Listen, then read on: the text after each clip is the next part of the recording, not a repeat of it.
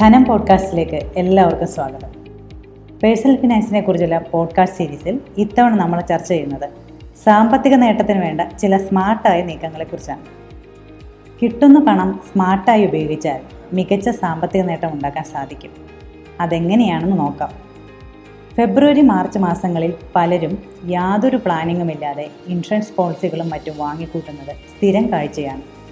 നികുതിയായി നൽകേണ്ട തുക കുറയ്ക്കാൻ അപ്പോൾ കടം വാങ്ങിയും സ്വർണം പണയം വെച്ചും. നികുതി ഇളവ് കിട്ടുന്ന ഇൻഷുറൻസ് പോളിസി വാങ്ങുന്നവരുണ്ട്. ഇതുകൊണ്ട് ഒരു സാമ്പത്തിക നേട്ടവും ഉണ്ടാകില്ല. പകരം നികുതി ഇളവിനുള്ള വഴികൾ മനസ്സിലാക്കി. അവയെ നമ്മുടെ സാമ്പത്തിക ലക്ഷ്യം നേടാനുള്ള മാർഗമാക്കി മാറ്റാം. ഒരു സാമ്പത്തിക വിദഗ്ധന്റെ സഹായത്തോടെ ഇപ്പോൾ തന്നെ ടാക്സ് പ്ലാനിംഗ് തുടങ്ങിക്കോളൂ.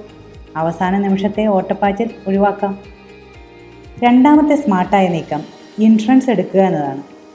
ഇതിലൂടെ കുടുംബത്തെ സുരക്ഷിതമാക്കാമെന്ന് മാത്രമല്ല സമ്പത്തിനെയും സംരക്ഷിക്കാം. ടേം പോളിസി ആരോഗ്യ ഇൻഷുറൻസ് ഇവ രണ്ടും ഒഴിവാക്കരുത്.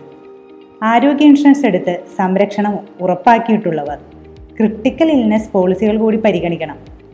ഉയർന്ന ചികിത്സാ ചെലവുള്ള അസുഖങ്ങൾക്കുള്ള കവറേജാണ് ഇതുകൊണ്ട് ലക്ഷ്യമിടുന്നത്. സ്ഥിര വരുമാനമില്ലാതെ വാർദ്ധക്യത്തിൽ കഴിയേണ്ടി വരുന്ന കാര്യത്തെക്കുറിച്ച് ചിന്തിച്ചിട്ടുണ്ടോ? ആരെയെങ്കിലും ആശ്രയിച്ച് ജീവിക്കുന്നതിനേക്കാൾ അത്തരമൊരു സാഹചര്യം മുന്നിൽ കണ്ട് ഇപ്പോഴേ നീക്കങ്ങൾ നടത്തുക. റിട്ടയർമെന്റ് കാലത്ത് മാന്യമായ വരുമാനം ലഭിക്കാൻ നിക്ഷേപകരെ സഹായിക്കുന്ന ഒന്നാണ് നാഷണൽ പെൻഷൻ സ്കീം അഥവാ എൻ പി എസ്. വളരെ സുതാര്യമായ നിക്ഷേപമാണ്. കൂടാതെ പി എഫ് ആർ ഡി എയുടെ കൃത്യമായ നിയന്ത്രണങ്ങളുള്ളതിനാൽ സുരക്ഷിതവുമാണ്. ഇപ്പോൾ എൻ പി എസ് പേപ്പർലെസ് രീതിയായി മാറിയിട്ടുണ്ട്. ആധാർ നമ്പർ പാൻ കാർഡ് എന്നിവ ബാങ്ക് അക്കൗണ്ടുമായി ബന്ധിപ്പിച്ചിട്ടുണ്ടെങ്കിൽ ഇരുപത് ഇരുപത്തഞ്ച് മിനിറ്റിനുള്ളിൽ തന്നെ അക്കൗണ്ട് ഓപ്പൺ ചെയ്യാനും സാധിക്കും. മറ്റൊന്ന് ഹോം ലോണിനെ സംബന്ധിച്ച കാര്യമാണ്. ഭവന വായ്പ മുൻകൂർ അടച്ചു തീർക്കാൻ തിരക്ക് കൂട്ടുന്നത് അത്ര നല്ലതല്ലെന്നാണ് സാമ്പത്തിക വിദഗ്ധർ പറയുന്നത്. കാരണം നികുതി ഇളവ് നേടാൻ ഏറ്റവും നല്ലൊരു മാർഗമാണിത്. വായ്പ കൃത്യമായി അടച്ചു പോകുന്നുണ്ടെങ്കിൽ അധികമായി കയ്യിൽ വരുന്ന തുക എസ് ഐ പിയിൽ നിക്ഷേപിക്കാം. നിക്ഷേപ ലക്ഷ്യത്തോടെയുള്ള തുക ആഭരണങ്ങളിൽ മുടക്കാതിരിക്കുക എന്നതാണ് അടുത്ത സ്മാർട്ട് നീക്കം. പകരം സോവറിൻ ഗോൾഡ് ബോണ്ടുകളിൽ നിക്ഷേപിക്കാം. വിറ്റ് പണമാക്കുമ്പോൾ കാലാകാലങ്ങളിലുള്ള സ്വർണത്തിന്റെ വില ലഭിക്കും. അതോടൊപ്പം രണ്ടര ശതമാനം പലിശ വേറെയും.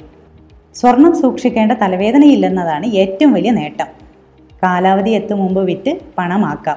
പണയം വയ്ക്കാം ആർ ബി ഐ നൽകുന്ന സർട്ടിഫിക്കറ്റായോ ഡിമാറ്റ് രൂപത്തിലോ സൂക്ഷിക്കാം.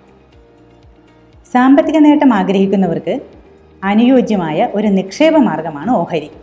അടുത്ത പത്ത് വർഷം കൊണ്ട് ലോകരാജ്യങ്ങൾക്കിടയിൽ ഇന്ത്യ സാമ്പത്തിക രംഗത്ത് മുന്നേറുമെന്നാണ് സൂചന. ഇതിന്റെ ഗുണഫലം പങ്കുപറ്റാൻ മികച്ച നിക്ഷേപ മാർഗം ഓഹരിയാണ്.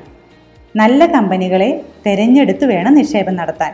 മാത്രമല്ല ഇതിൽ ഉൾപ്പെടുന്ന റിസ്കുകളെക്കുറിച്ച് നല്ല ബോധ്യവും ഉണ്ടായിരിക്കണം.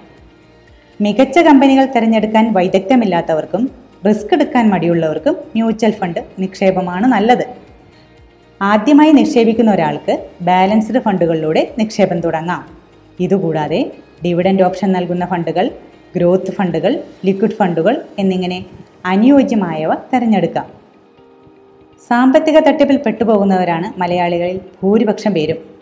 ആട് തേക്ക് മാഞ്ചിയം തട്ടിപ്പ് കഥകൾ ഇപ്പോൾ ക്രിപ്റ്റോ കറൻസിയുടെ പേരിലും രൂപം മാറി വരുന്നുണ്ട് അതുകൊണ്ട് പരിചയമില്ലാത്ത നിക്ഷേപ മാർഗങ്ങളുടെ പിന്നാലെ പോകാതിരിക്കുന്നതാണ് ബുദ്ധി. രാജ്യത്തെ ചട്ടങ്ങളും മാനദണ്ഡങ്ങളുമെല്ലാം പാലിക്കുന്ന നിക്ഷേപ മാർഗങ്ങൾ മാത്രം തിരഞ്ഞെടുക്കുക. ഇതിനായി വേണമെങ്കിൽ സാമ്പത്തിക വിദഗ്ധരുടെ ഉപദേശവും തേടാം. ഈ വഴികൾ നിങ്ങൾക്ക് ഉപകാരപ്രദമായിട്ടുണ്ടാവുമെന്ന് പ്രതീക്ഷിക്കുന്നു. ഇതേക്കുറിച്ചുള്ള സംശയങ്ങൾ ചോദിക്കാനും മടിക്കരുത്. പേഴ്സണൽ ഫിനാൻസിനെ കുറിച്ചുള്ള പുതിയൊരു പോഡ്കാസ്റ്റുമായി ഞങ്ങൾ അടുത്ത ആഴ്ച എത്തും. നിങ്ങളുടെ നിർദ്ദേശങ്ങൾ തീർച്ചയായും അറിയിക്കണം. ഷെയർ ചെയ്യാനും മറക്കരുത്. എല്ലാവർക്കും നന്ദി.